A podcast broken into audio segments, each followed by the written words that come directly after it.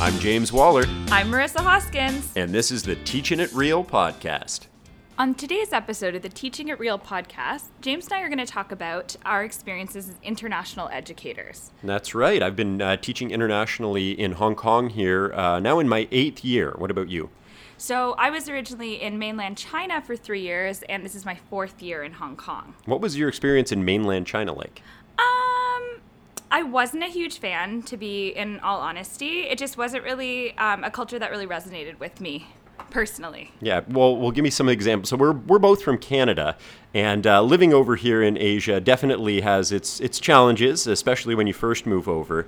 And mainland China, I find, can be even more challenging when I when I go visit. Whether it's um, you know because of the language barrier that exists there more so than Hong Kong, um, but also culturally, the way people interact is a little bit different, right? Yeah, well, my first year teaching in China, I was actually in northern China in Dalian, and it was even colder than Canada. And one of the one of the things, aside from teaching, the houses were uh, weren't really insulated there, so we had minus. I think almost 20 minus 20 degrees and so freezing apartments without insulation. So I only lasted a year in northern China before moving to Jiangsu province. Did a lot of people speak English in northern China? No, there was very, um, very few people spoke English, and one of the issues that I ran into was because um, with having blonde hair and blue eyes, I was basically being treated like an animal in a zoo. People were taking pictures of me on the MTR, um, and you were getting all of these stares, and it was just very uncomfortable as a as a single woman at the time living there.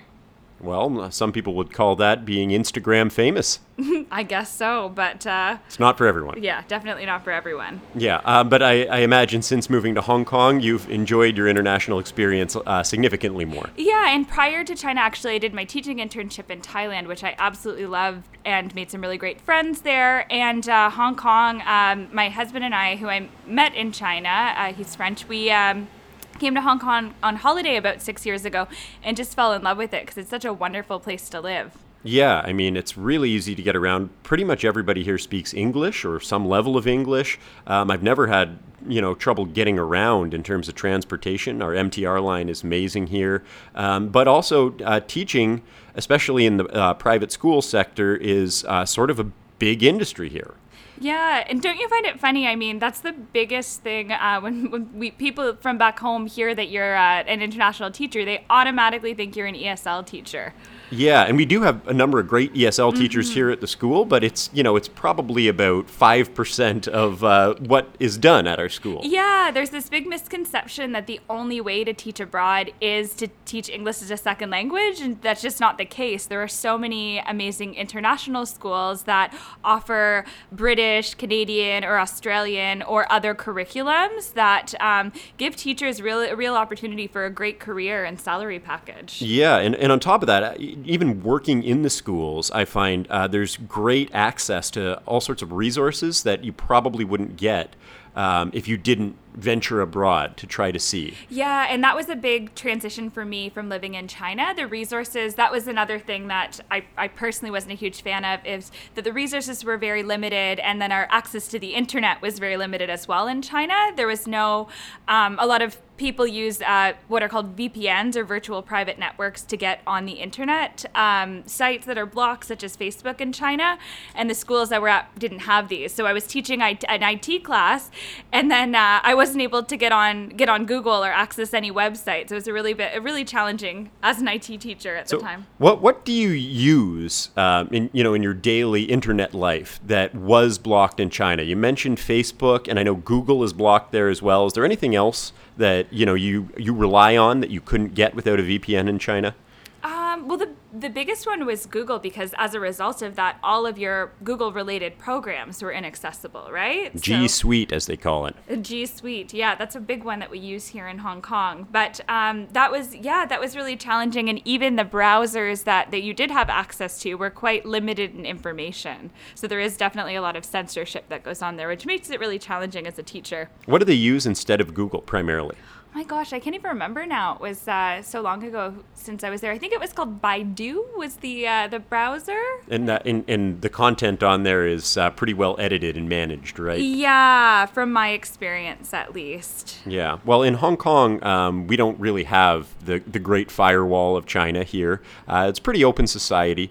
Um, it is uh, going back to the Chinese government. It's suppo- supposed to be uh, in about, I think, about 30 more years from now. Mm-hmm. Um, but it seems to be happening a little more quickly than that. It seems that way. Yeah. Um, well, but overall, I would disagree with that. I'd say I'd say Hong Kong is such an international center, and you don't really feel. I mean, from having lived in China previously, um, I feel that Hong Kong is a completely different world from mainland China. Yeah, I think that's yeah, and anybody who lived in uh, both places would say the same thing. Uh, totally. But yeah, in terms of our our resources that we have in Hong Kong, as James started mentioning, I mean, we've got 3D printers here. We've got amazing audio video equipment and multimedia centers. Yeah, it's not uncommon for every teacher to have, uh, you know, their own projector, their own speakers, yeah. uh, their own often smart board for the iPads younger students, or or uh, laptop computers, which you would never see in the Canadian public school system. Right? Yeah, it's it's usually one to one, whether the device is an iPad for the younger kids or a Chromebook or laptop. Uh, most schools here, especially the private schools, do run one to one programs, so everyone has a device. So, what made you decide to teach internationally? Um, I, I, did it on a whim. Uh, I was talking to, to friends of mine. I had just graduated teachers college and I was working in a school, uh, but not in the capacity that I had hoped. And um, we heard about our school. Uh, me and two other friends of mine interviewed uh, and were hired. And I really kind of made uh, a spontaneous decision because I wanted to travel more. Uh, I was relatively young. I was, I think, 25 years old at the time, which looking back on it seems relatively mm-hmm. young when I made the decision. Um, and it just seemed like, you know, a grand adventure that I was hoping to go on for, for one or maybe two years. And here I am now. I'm, I'm eight years in. I've got a family in Hong Kong. Uh, I still go back home to Canada every summer, um, but you know, there there hasn't really been much looking back for me. What about you? Yeah, well, I mean, when you look at you know the career perspectives in Canada and the type of benefits that we get living here, it is really hard to let that go. Um, but yeah, for myself, I'd traveled. I I I done. I'd worked as an au pair in Spain, and I worked as a camp counselor in England. So I always had this desire to travel. Uh, and then in university, I had an opportunity to do my teaching internship at a British international school in Phuket. So that really opened my eyes to this world of international education that wasn't ESL based. And um, then I was really keen to continue to pursue that, and I just happened to get this opportunity to work in China. Um, and yeah, that wasn't somewhere that I had necessarily planned to go. Uh, but yeah, I had a great opportunity. And then from there, as I mentioned, I met my husband there. And then we um, did really have a good experience with the kids in China. And then, yeah, came to Hong Kong, fell in love with it, and then ended up here.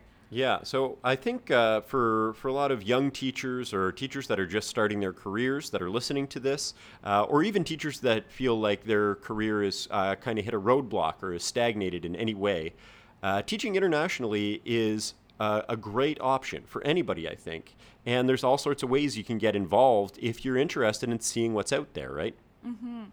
Um, yeah, if anyone's interested in hearing some ways to get involved in international teaching, um, hit us up. Uh, you can find us on Twitter at Miss Hoskins Tech. I'm at Mr. Waller15.